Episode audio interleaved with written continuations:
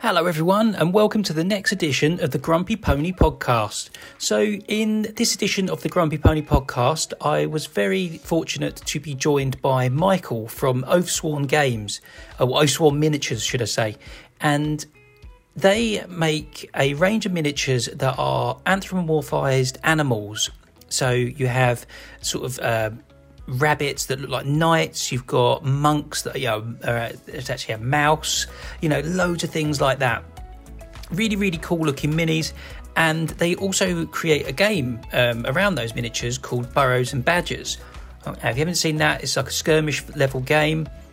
Again, really cool. They've got a nice, nice rule book that's been printed by Osprey and uh, well worth a look. If you haven't checked it out, you're looking for something different to do.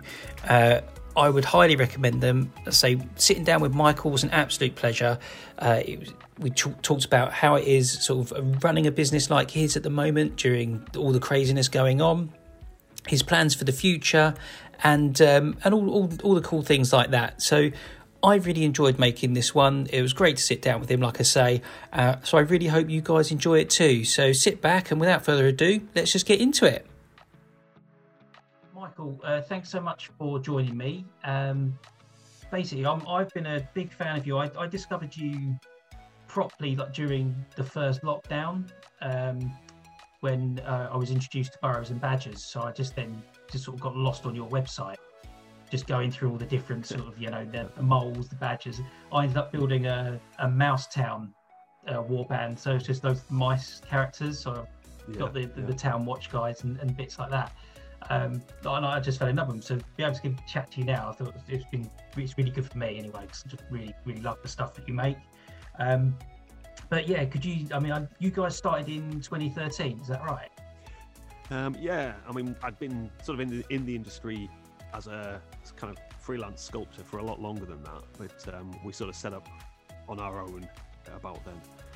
So it was just a, a, chance to kind of do something for ourselves rather than just doing what other people wanted me to sculpt, basically. Yeah. And was that straight into? Did you already have the idea for like Burrows and Badgers in your mind then, or was that something that sort of developed once you'd been doing your own thing for a while? Um, I, really, what I wanted to do first of all was dwarves because I've always had dwarf armies for Warhammer Fantasy Battle and things like that. And uh, always man played, after my own heart. Yeah, I always played dwarves in D and D and stuff like that. So I started out with doing dwarves, and the plan was to get loads and loads of dwarves done.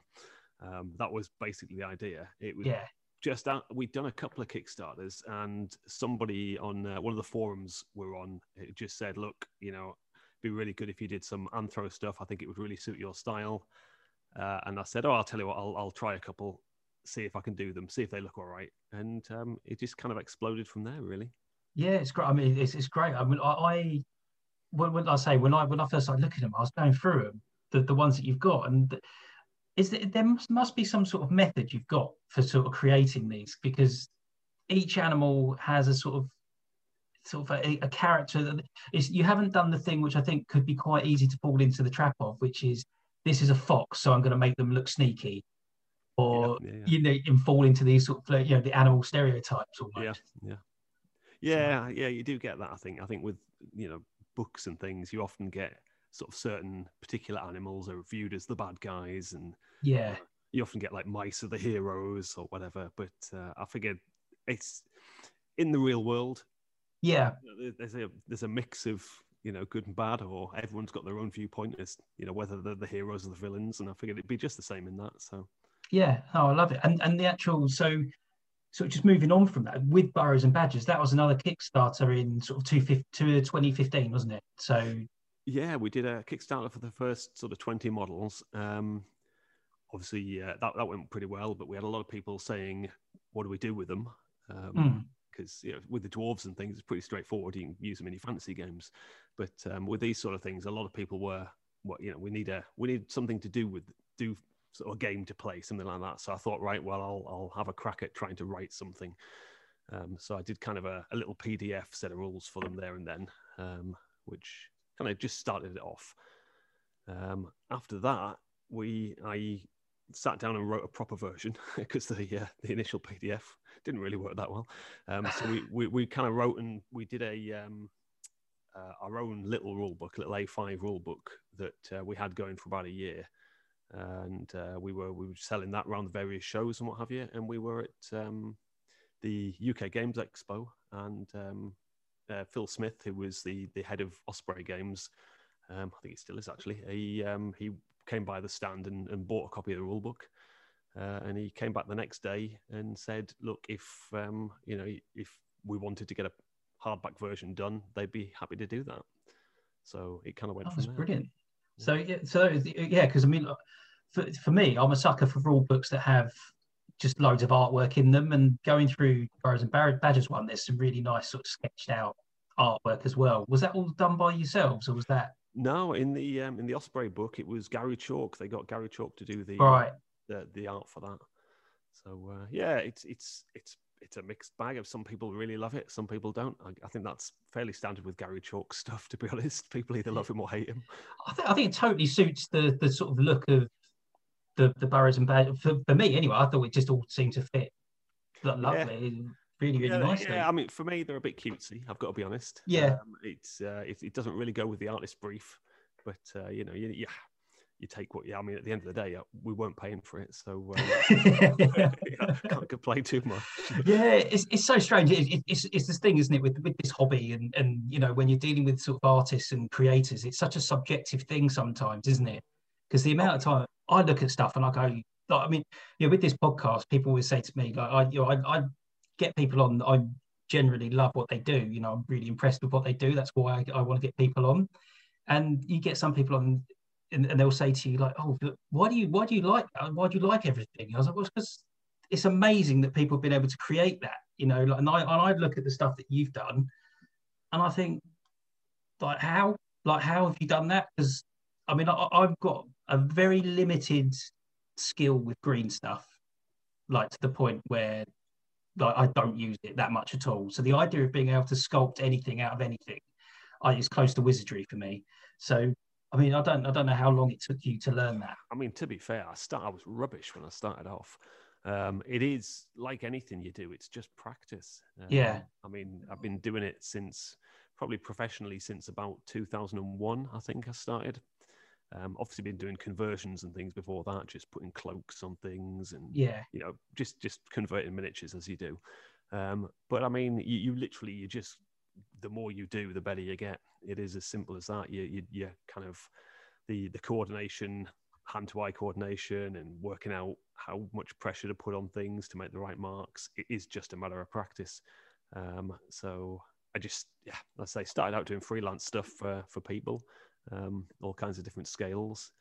Um, I did a lot of six mil stuff, which was uh, challenging. I bet, yeah. Good, good, good fun though. But, I mean, and once you've done stuff at six mil, you can you can pretty much work at any scale then, because you know the getting detail at six mil lets you get detail at 28 mil quite easily. So yeah, so the learning curve becomes a bit easier from from there. Yeah, yeah, yeah. 20, 28 mil figure feels enormous when you step off from doing a six mil one. Oh, that's, that's awesome though. It's awesome to hear. Um, and it, you, I'm just now just thinking about this. Now, was that something you uh, went into? Did you do classes originally to sort of get into that, or? Uh, no, no. I mean, it's not this for sculpting. There's not really anything available. Hmm. I, I, know now people are doing it digitally. Um, yeah, a lot. You you can quite often get information online about that. Um, more for kind of character design for video games than than sculpting for, for uh, actually producing miniatures. Um, yeah. But, but at least you can get that. But but for the putty stuff, it's really just figuring out as you go along. There's there's no um, I mean, when I started out, we didn't have any information at all. You were literally just making it up as you go along. So, I, you know, yeah. initially I hadn't even figured out armatures and things like that. So I hadn't even realised you had to put a bit of wire inside, and it was literally trial and error figuring it out as you went along. Yeah. Um, oh, yeah, it's just. I mean, it's the same with painting. You know, it's like you, you do your first paint job. Generally, your first paint job is not very good. Yeah. You you quickly pick up techniques and get better at it.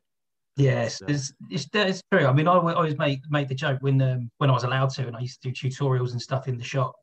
That when I, my, my first uh, miniature that I ever painted, it looked like I threw the paint at it. You know, yeah, it's, yeah. it's, just one of those things. You just you just get better at it as you do it more.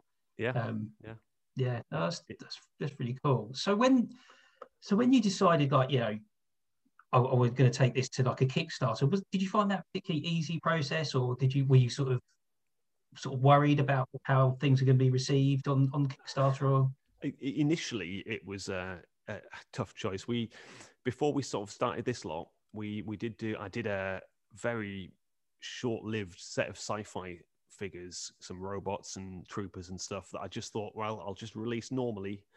Um, had some decent feedback from them from people online saying they wanted mm. to buy them and what have you. Um, but after about three or four months of them being released, they hadn't we hadn't even kind of made back the cost of the molds on them. Right. So I thought, well, for the next thing we do, we'll try Kickstarter and just see what it's like.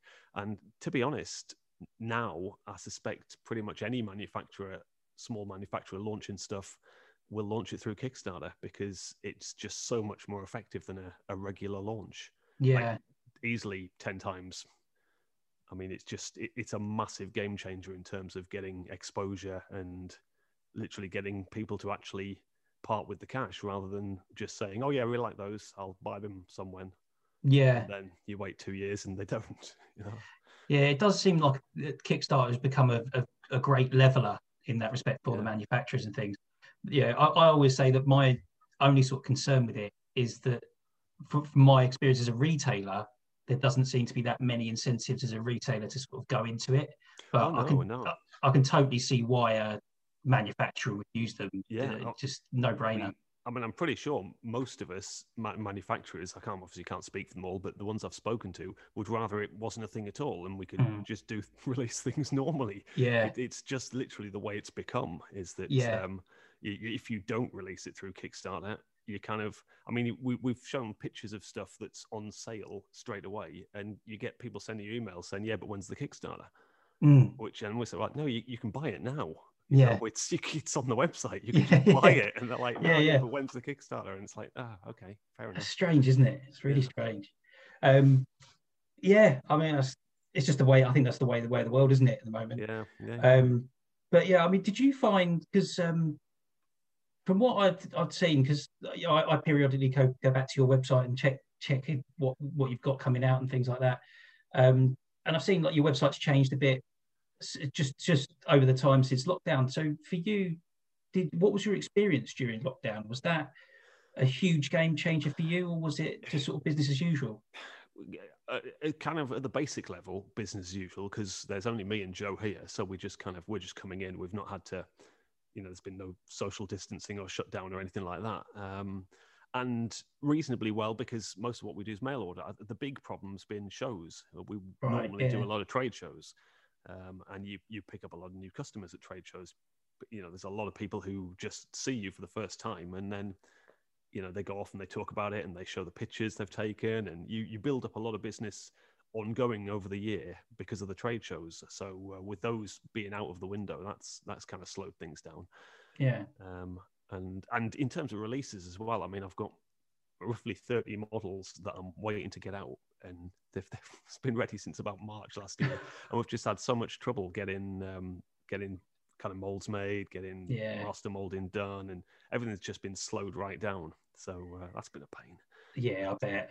I bet it, it, it, just seems it just seems to just be affecting everyone. I don't think anyone's got away sort of scot free, have no, they, from no. from this this situation, yeah. which is this is a real shame. But yeah, yeah, yeah. But, the, the, Brexit thing didn't help either. We've had a few like like um, the people we were getting our alloy off moved to, to Europe and stopped selling to the UK.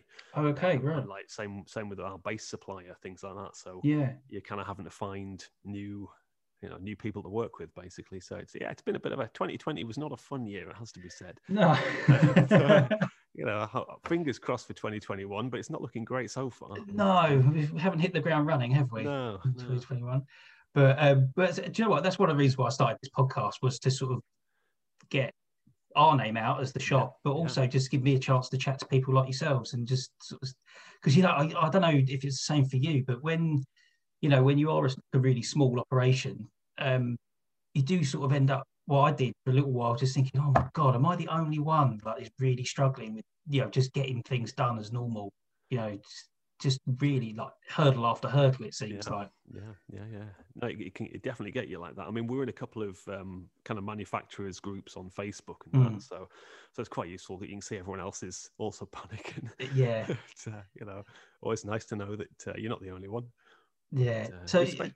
Go, no, go, go, on. No, no, no, go on. Go yeah, on. I was just saying, especially with things like trade shows, in that you kind of you have to plan ahead. Everyone's planning ahead for new releases and, mm. and you know booking hotels and stuff like that. And we're all busy asking each other, look, you know, have you booked a hotel yet? Is, is it worth it? Do you think they're are they going to like with Salute? We had Salute yeah. until last week.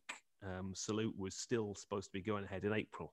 Yeah, and um, now they've they've pushed it to November the thirteenth. I think it is. Uh, yeah, think fingers crossed it happens, but you know it's it's the same thing. You just you you kind of your plans are all up in the air. You, you're not getting any straight information, so you can't really I mean, you'll find it the same with, with the shop. You'll have people, you know, you'll be wanting to put on events or get people down for gaming or whatever, yeah. and you just you don't know what to tell people, do you? So it's no. Well, at the moment, it's just a case of the shop's closed. You know, we yeah, just have to do everything online. So you got you got literally no idea when that'll alter. No, no, that's it. But you have to we have to try and just get our, that's what I thought. You just have to try and get get yourself out there the best yeah. you can, yeah, yeah. you know, and, and, just get get. I mean, the, the the positives out of this whole thing have been that I've had an opportunity now to to meet people like you, like you know, like other people. I've got um, you know now contacts all across the the industry that I didn't have before. So you know, you take the take the wins where you can get them, don't you? Sometimes. Yeah, definitely. But um, I was going to mention because you did mention just briefly that you obviously make all your stuff. It's still it's metal miniatures. Is that something you're looking to sort of stay with, or you is is it always going to be metal miniatures for you? Do you think? I mean, given the alternate one, we've we've got the biggest stuff's in resin. We've got mostly metal, um, metal and resin. I mean, plastics would be lovely. I just don't ever see it happening because of the cost. To be yeah. honest, um, I mean, you're looking at a, a kind of tooling set for something like the Perrys do. We get a box of Perrys miniatures generally between 18 and 30,000 pounds to get the steel tool made for that. Wow. Um, so, given we've got kind of 40 odd different races in the Burrows and Badgers. Yeah. To get plastic sets for each of them, we'd be looking at a couple of million quid. And that's uh, that's not really. It's not. no, not at all. But then, you know, you're saying that when, you know, when you're looking at the quality of what you're producing anyway, you know, I'd, I'd, I would say that's a huge investment for something. Is it going to improve things that much?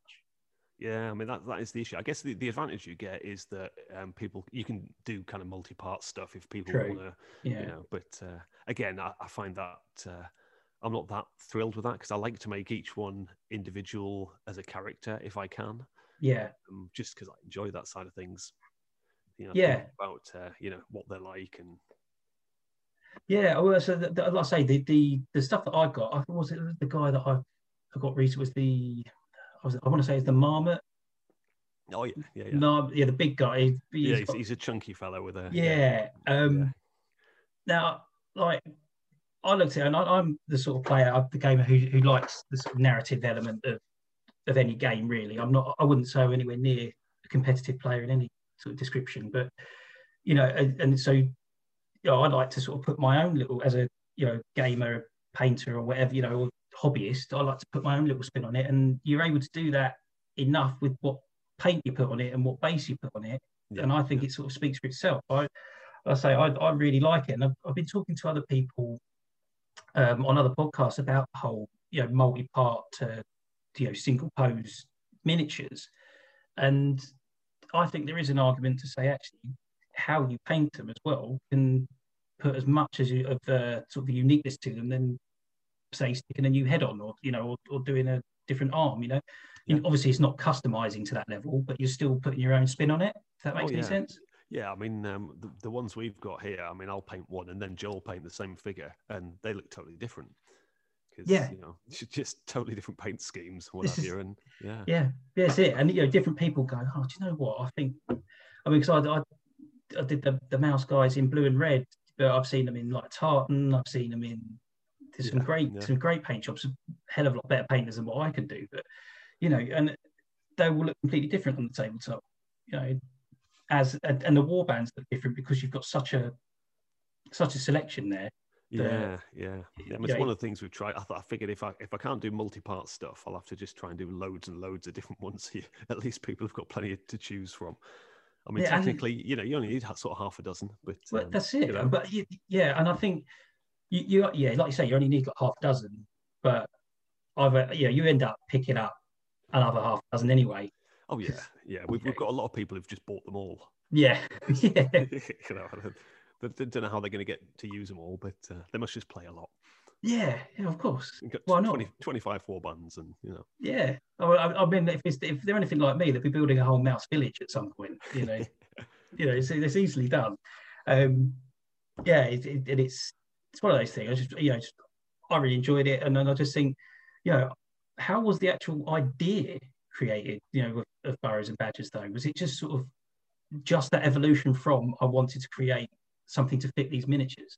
Yeah, pretty much. I mean, I'd already I'd already started working on some rules for uh, another project, um, which I still haven't done anything with because Burrows and Badgers got in the way, um, and and so I kind of I, I used the, the, the framework of those and just kind of converted it over for Burrows and Badgers. I mean, it was quite a bit different because it was a two d six based system rather than using right.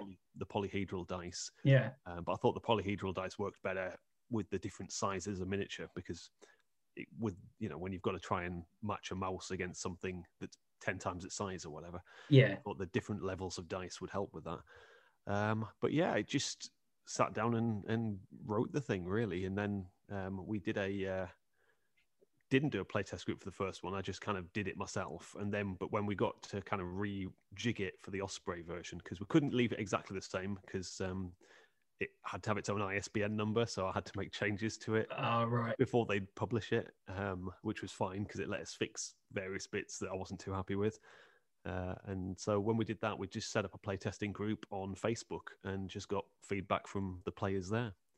Um, Brilliant. it's yeah, I mean, it's just you know, it's like I think everyone who does gaming, you, you always mess around with rules a bit, and you're yeah. always t- tinkering with things and house rules and what have you. So it's kind of just an extension of that, really. Yeah, that's brilliant. So, do you have like a sort of a favorite genre at all? Like, is it fantasy for you all the time, or yeah, pretty much. Yeah, fantasy and sci-fi. I've I've done the odd bit. I, I do historical, but tends to be kind of older historical stuff. Yeah, kind of early medieval and earlier. Um, never been a massive fan of of kind of more modern stuff. Yeah. Um, but uh, yeah, I mean, normally fantasy and sci-fi, but with a bit of you know knights in armor thrown in. Yeah, can't go wrong with that, can you? Yeah. You because you, you, could always. I mean, there's so much scope with that that sort of time frame. If you are going historical, that you can go, oh yeah, it's historical, but there's dragons here, or you know, yeah, mix mix things up as much as you like. Um, but yeah, I, so going going forward, have you got any plans to sort of expand on um, Burrows and Badgers, or are you looking to sort of create another sort of game around it, or, or yeah, what's the plan? Well, we've got for Burrows and Badgers, we've got um, I've got a couple more supplements coming out later this year.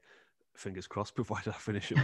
um, with because with the the next Kickstarter, the models are being molded now. They're they're going to be like introducing necromantic warbands, undead, and stuff like that, and witch hunters to go nice. go after them. So I've got a set of rules for them. They're going to be in a, a, a kind of campaign book, um, and also with I'm on with another sort of supplement, which is uh, a map based campaign, um, just to let people kind of set up a map and then try and take territories and what have you. Uh, so those are the two I'm working on at the minute, which should be out at some point this year.